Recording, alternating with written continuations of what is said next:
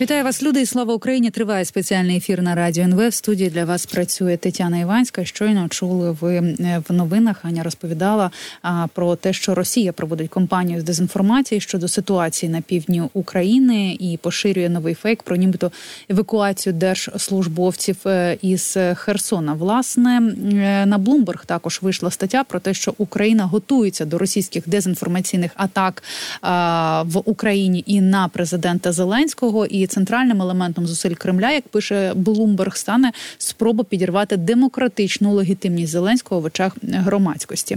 Про це все та про інше будемо говорити із нашим гостем Сергій Гайдай, політтехнолог разом із нами на зв'язку. Пане Сергію, вітаю вас і слава Україні. Героям слава вітаю вас студія.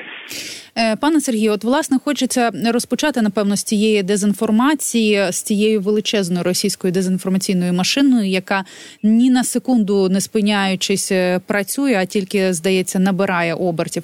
Наскільки е, ми зараз уязвімі та російською мовою? Наскільки наскільки це зараз небезпечно для нас, враховуючи, що, наприклад, в своєму посланні Путін наголосив на своїй легітимності, ніби знаєте, то підкреслюючи, що він в чергове обереться, а у нас е, виборів не буде. Ну так, проблема існує, і вона існує не в тому, що росіяни мають якусь шалену потужність своїх пропагандистських ресурсів. Я би сказав по-іншому. Якщо ви пригадуєте перший рік війни, я би сказав, що їх ефективність їх пропаганди була на нулі, тому що вона дуже скажімо так, розбивалася об реальність. З одного боку, вони казали про Київ за три дні. Вони казали, що такої країни не існує. А насправді їх армія е, отримала нищівну поразку, і їх пропагандисти навіть для своєї публіки, де вони мають ну величезну перевагу, для внутрішнього використання мали величезні проблеми, тому що з одного боку вони розповідали про другу армію в світі, а з іншого боку, новини і реальність, яка приходила з фронту, була інша. Зараз ситуація помінялася, як вона помінялась на фронті. Враг ворог став іншим, і я скажу, можливо, не дуже зручну річ, але основний наш захист, і не тільки захист військовий, а інформаційний, він знаходиться Нема ніякої чарівної кнопки. Він знаходиться і залежить від нас. Він знаходиться на нашому фронті, він знаходиться в нашій владі. І ну можливо, це звучить банально, але знаєте, до цього висновку я прийшов, працюючи в інформаційній сфері вже більше ніж 20 років. Будь-яка брехня, будь-яка брехлива пропаганда, бо інколи буває пропаганда інша будь-який піар, е, так званий, е, який е, конфліктує з реальністю, завжди розбивається. скажімо так, коли зустрічається з правдою, от правда, це є нищівна зброя.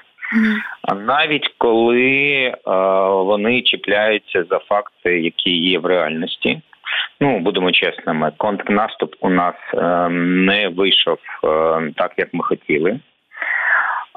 Багато є у нас проблем внутрішніх і корупція, і не дуже ефективні дії влади, і затримки з озброєнням, і проблеми з нашими союзниками.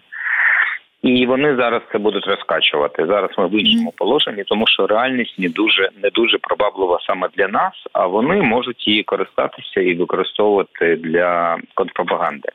Але тільки правдива інформація з нашого боку, тільки повна правда від наших офіційних органів. Тільки заява про існуючі проблеми і про те, як ми їх будемо вирішувати, вони можуть нас захистити.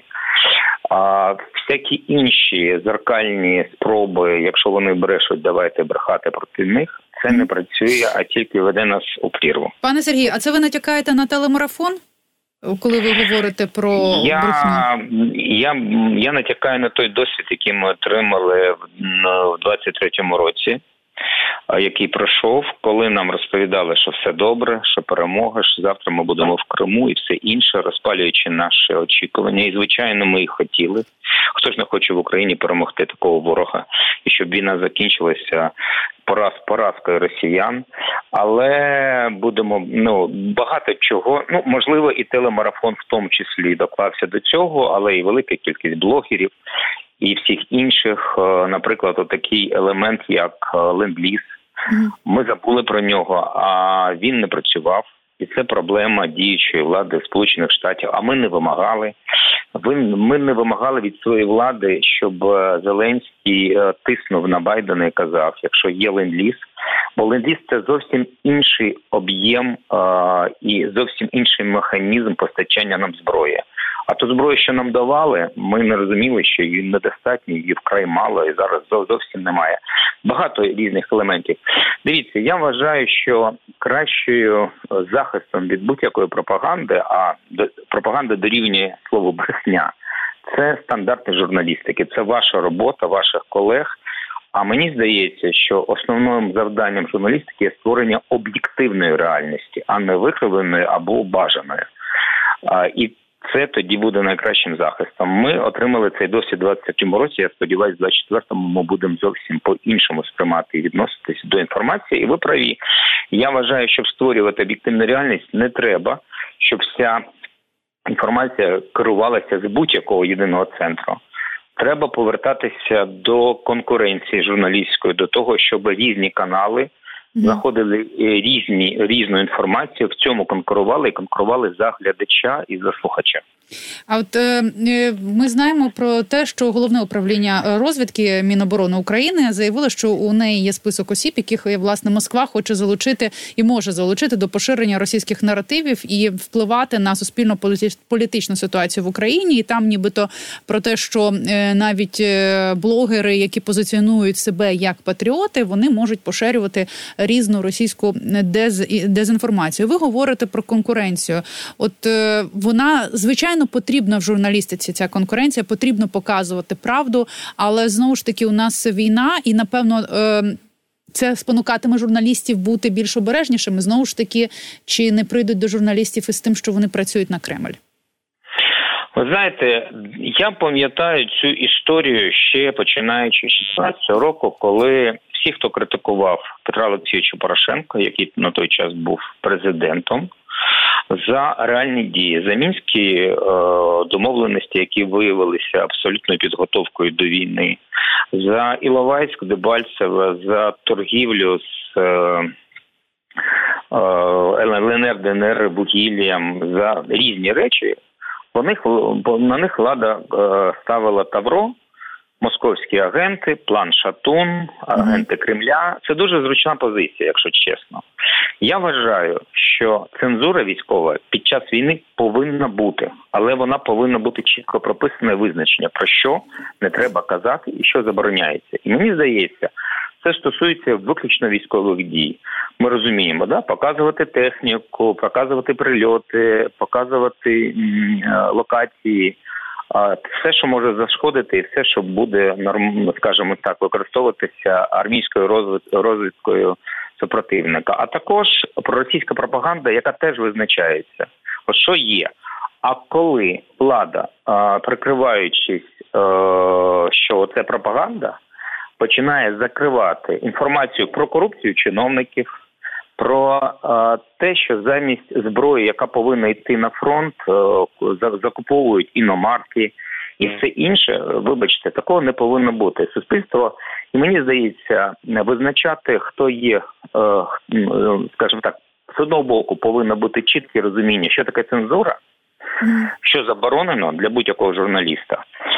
А далі е, саме громадське суспільство повинно визначати, е, скажімо так, що є правильною критикою, а що шкідливою критикою. Тому що якщо ми підемо таким чином, то ми знову потрапимо в 2003 рік, коли всі очікували швидкої перемоги, і а потім ми отримали величезну соціальну депресію. Ми пам'ятаємо, да як е, ми реагували на те, що ми дізналися, наприклад, ну от особливо коли Саймон Шустер написав свою mm-hmm. статтю відому про те, що коїться на банковій. І що ми отримали? Ми отримали підйом. Це допомогло нам в перемозі? Ні. Тому я вважаю, тут не треба е, тут треба знайти баланс між військовою цензурою і бажанням будь-якої влади щоб її не критикували. А вибачте, якщо ми не бачимо помилок, якщо ми не критикуємо владу, ми йдемо у прірву. Значить, ми їх не виправляємо ці помилки, і ну це ніяким чином не допомагає нашій перемозі. Угу. Пане Сергію, а от е, власне про е, нашу вразливість, чи може чи може це бути нашою вразливістю, нашою слабкістю? Знову ж таки, я хочу повернутися до звернення Путіна до федеральних зборів, де він поводився вже як переможець і говорив з тими, хто був там присутній, як ніби вже він переміг. Знову ж таки, він пропонував, продавав цю перемогу. От наскільки як ви, по перше, можете оцінити його це звернення? Скільки в цьому зверненні звернення небезпеки для України? Давайте таким чином. От дивіться, це знову про інформацію. Єдине, що б я порадив нам не звертати серйозну увагу на те, що каже Путін або його а, змі. А вони брешуть, вони брехали і будуть брехати. І небезпека у нас не в цьому, що вони заявляють. Небезпека у нас поки в існуванні самого Путіна і його режиму. Нас повинно в пріоритетах цікавити інформація про нашу боєздатність, про нашу лінію оборони, про зброю, про реальні зміни, радикальні зміни, які нам потрібні всередині країни, і це повинно нас цікавити, е, скажімо, е, значно більше ніж будь-яка промова Путіна. Прес-конференції е, нашого президента повинні аналізуватися прес-конференції і брифінги наших військового керівництва повинні аналізуватися. А Путін повинен бути ну десь там так далеко. Mm-hmm. Єдине, що ми повинні про нього знати, він повинен сидіти на лаві підсудних, але був повинен бути ліквідований разом з своєю клікою. А те, що вони брешуть, завжди брехали і будуть брехати, і вони там переможці нас не існують, і вони дають дезінформацію. Ну це це очевидно. І витрачати на це ресурси, сили не не треба. Нас повинно більше цікавити, що ми робимо тут, що робить наша влада uh для того, щоб отримати перемогу. І ця інформація більш важлива, і наше життя більше залежить від цієї інформації. А від того, що каже Путін, ну давайте подивимося за всі там 20 років її існування. Хай з ним розбираються росіяни, яким він теж брешуть про все. А нас це не повинно цікавити ну вже таким чином, щоб ми на нього витрачали час. Давайте тоді поговоримо не про заяви Путіна, а про заяви е, Макрона. Е, вже чотири країни заявили про можливість відправити свої війська до України. Першим про це заявив президент Франції Мануель Макрон і е, наголосив на тому, що це цілком свідома та зважена його заява.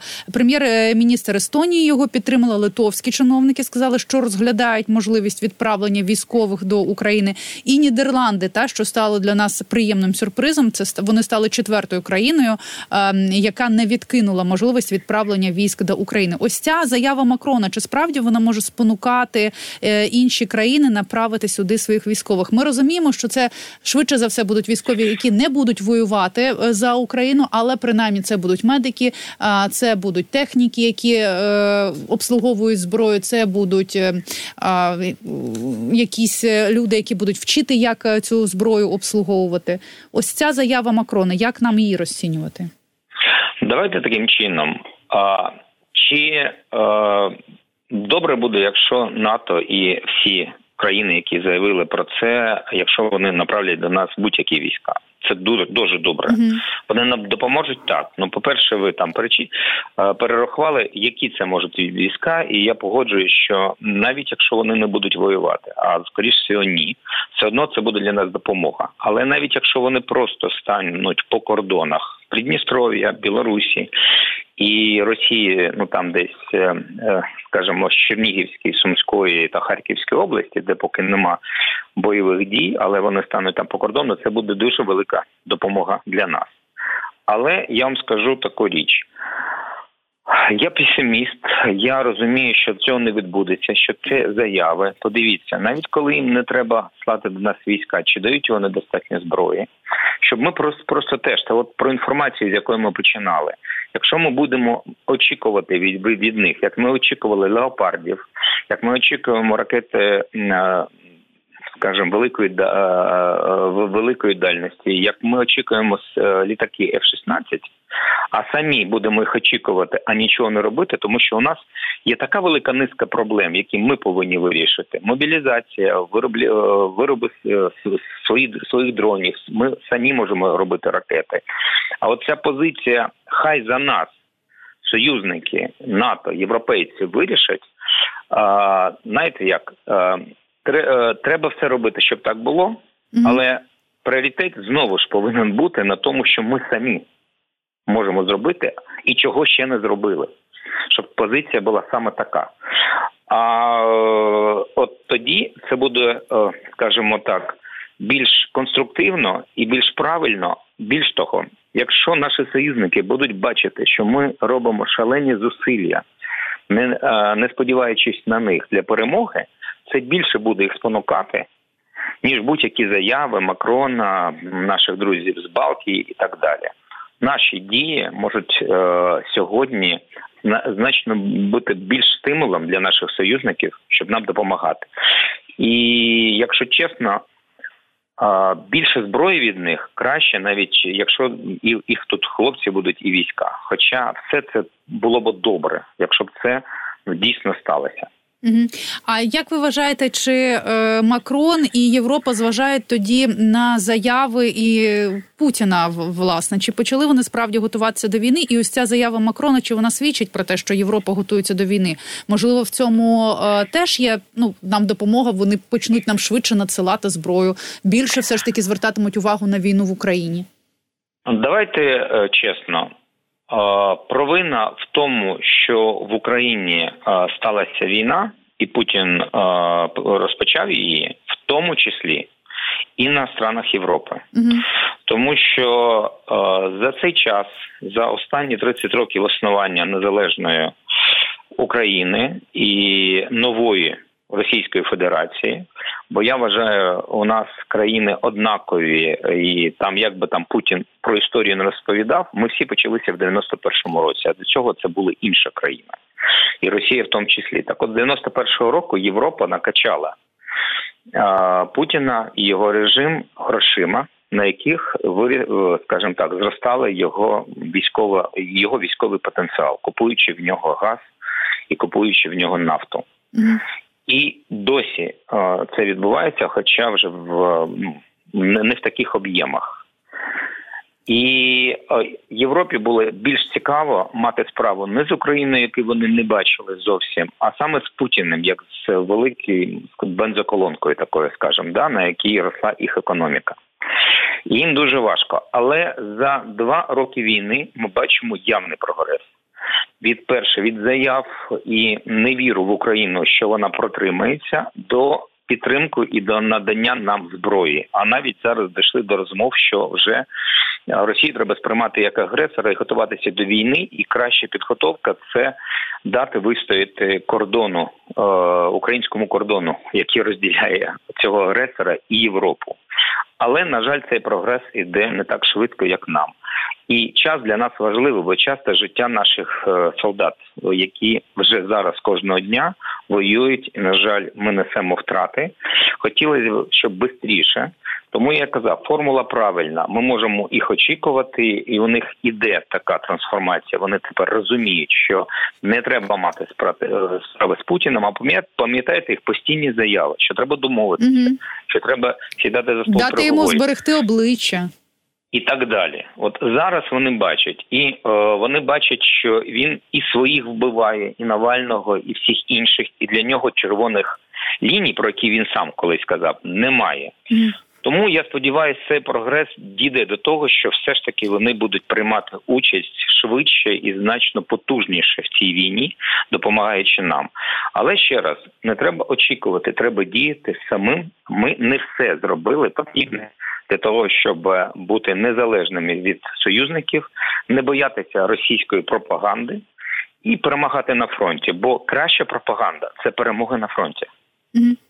А е, власне, якщо вони це розуміють, чи не буде вже е, ось спонукання України сідати за стіл перемовин або спробувати домовитися з Путіним, або про, про е, продавлювати е, мир на якихось умовах, які не вигідні Україні. Знову ж таки згадуємо публікацію Wall Street Journal, е, яка показала документ, як з вимогами Кремля до України до України, які були у квітні 22-го року, і там Кремль чітко прописував ну практично капітуляцію України і повне підпорядкування Кремлю. Тобто такий документ був, такі розмови велися. Чи, Чи зараз Європа розуміє, що з Путіним не можна точно домовлятися, і ніхто не буде тиснути на Україну, враховуючи Європа... втомленість Європи від війни в Україні. Е, Європа це не єдиний суб'єкт. Страни Балтії це розуміють, що тільки війна. От подивіться на маленьку Естонію. Я б взагалі нашим військовим порадив подивитися, як маленька країна, в якій ну майже немає армії. От як ви думаєте, яка кількість в Естонії е, зараз е, людей служить в армії? 7 тисяч. Мобілізаційний ресурс максимальний, якщо вони повністю себе мобілізують, 250 тисяч. Але вони навіть до нашої війни готуються до війни з Росією.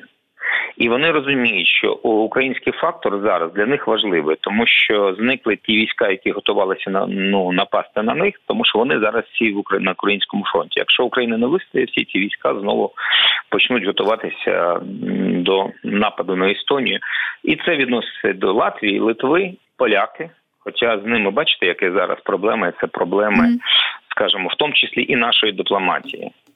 Е, Чехія, вони розуміють, Британія. Але е, Німеччина, яка звикла е, використовувати Росію як партнера, е, Франція, в тому числі, яка довгий час, ну скажімо так, я сказав про 7 тисяч естонців, а Франція це 70 тисяч найбільше боєздатних хлопців, які на відміну від нашої нашої армії не мають зовсім поки е, досвіду ведення сучасної війни. Тому що сучасна війна іде зараз тільки у нас, навіть в Ізраїлі, де ізраїльська армія воює, це терористи проти регулярної армії. А тут стикнулися дві потужні армії, які єдині є. Це російська армія, яка вже зрозуміла і вчиться воювати по новому, і українська армія. Якщо вже казати, які армії в світі, то перша це російська армія, ми друга армія тому що по чисельності ми значно менше і поки відстаємо від росіян, хоча тримаємося тільки на героїзмі наших бійців. Тому Європа не єдина. Там будуть будуть завжди залишатися. От я вам скажу, я дивився на позицію Сполучених Штатів, як вона мінялася. Mm-hmm. Знаєте, найпотужніші Сполучені Штати, які стали лідером світу і, скажімо так, жандармом демократії в цьому світі, вони закінчились десь на президенті Буші, причому на старшому Буші. А знаєте чому? Тому що всі президенти до старшого Буша приймали участь у Другій світовій війні. війні. Кеннеді був е, командиром е, торпедного катера і конкретно пораненим. Рейген приймав участь в бойових діях. Він був у армії, керував центром підготовки. Старший Буш був е, льотчиком, який не один раз був збитий над Тихим океаном. Ну його е, син, е, молодший Буш, все ж таки ще був в армії. А от починаючи з Клінтона і Обами, ці люди взагалі в армії не були.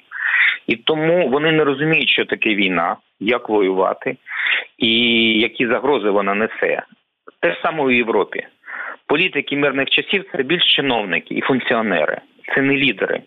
Ну це не люди такого, знаєте, е, е, такої ж природи, як той же Черчилль, який воював ще з Першої світової війни. Вони не розуміють, що таке війна і які загрози бувають. Вони не бачили, коли. Е, зникає під бомбардуванням ціле європейське місто, і тому, звичайно, вони там будуть залишатися ті, хто краще домовитися, захочуть повертатися знову до того мирного стану, який був і був дуже вигідний для них, коли вони торгували з Росією, не воювали.